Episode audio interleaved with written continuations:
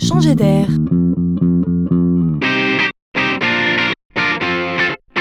C'est la chronique de Laurent Collen. Pourquoi parle-t-on tant dans les discours managériaux de transparence et de bienveillance? Très certainement parce qu'avant on en manquait. Mais est-ce là la panacée? Les salariés peuvent-ils être assurés d'une totale transparence, d'une totale bienveillance à leur égard? Est-ce réaliste? Est-ce du coup souhaitable? Sommes-nous vraiment sur la bonne voie? Dans ce concert, certaines voix s'élèvent. Patron du cabinet Viatis, Julien Bordery pose la question. Et il fait bien.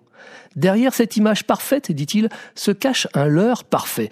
La transparence et la bienveillance ne font pas office de vision, ajoute-t-il.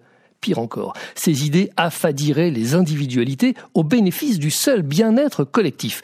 Comprenez qu'on lisse, donc qu'on infantilise d'une certaine manière, alors qu'il serait plus pertinent de reconnaître que l'entreprise est fondamentalement complexe, avec des faces cachées. Le nier serait une erreur.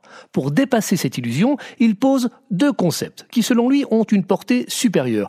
La sincérité et l'intégrité. La sincérité, c'est promettre la vérité, donc expliquer. L'intégrité, c'est agir avec loyauté, droiture. Ces deux concepts réunis donnent les clés d'un progrès personnel et réciproque. On passe de l'entreprise simplement cool qui cajole à l'entreprise qui oblige et qui fait grandir chacun, donc tous, à méditer.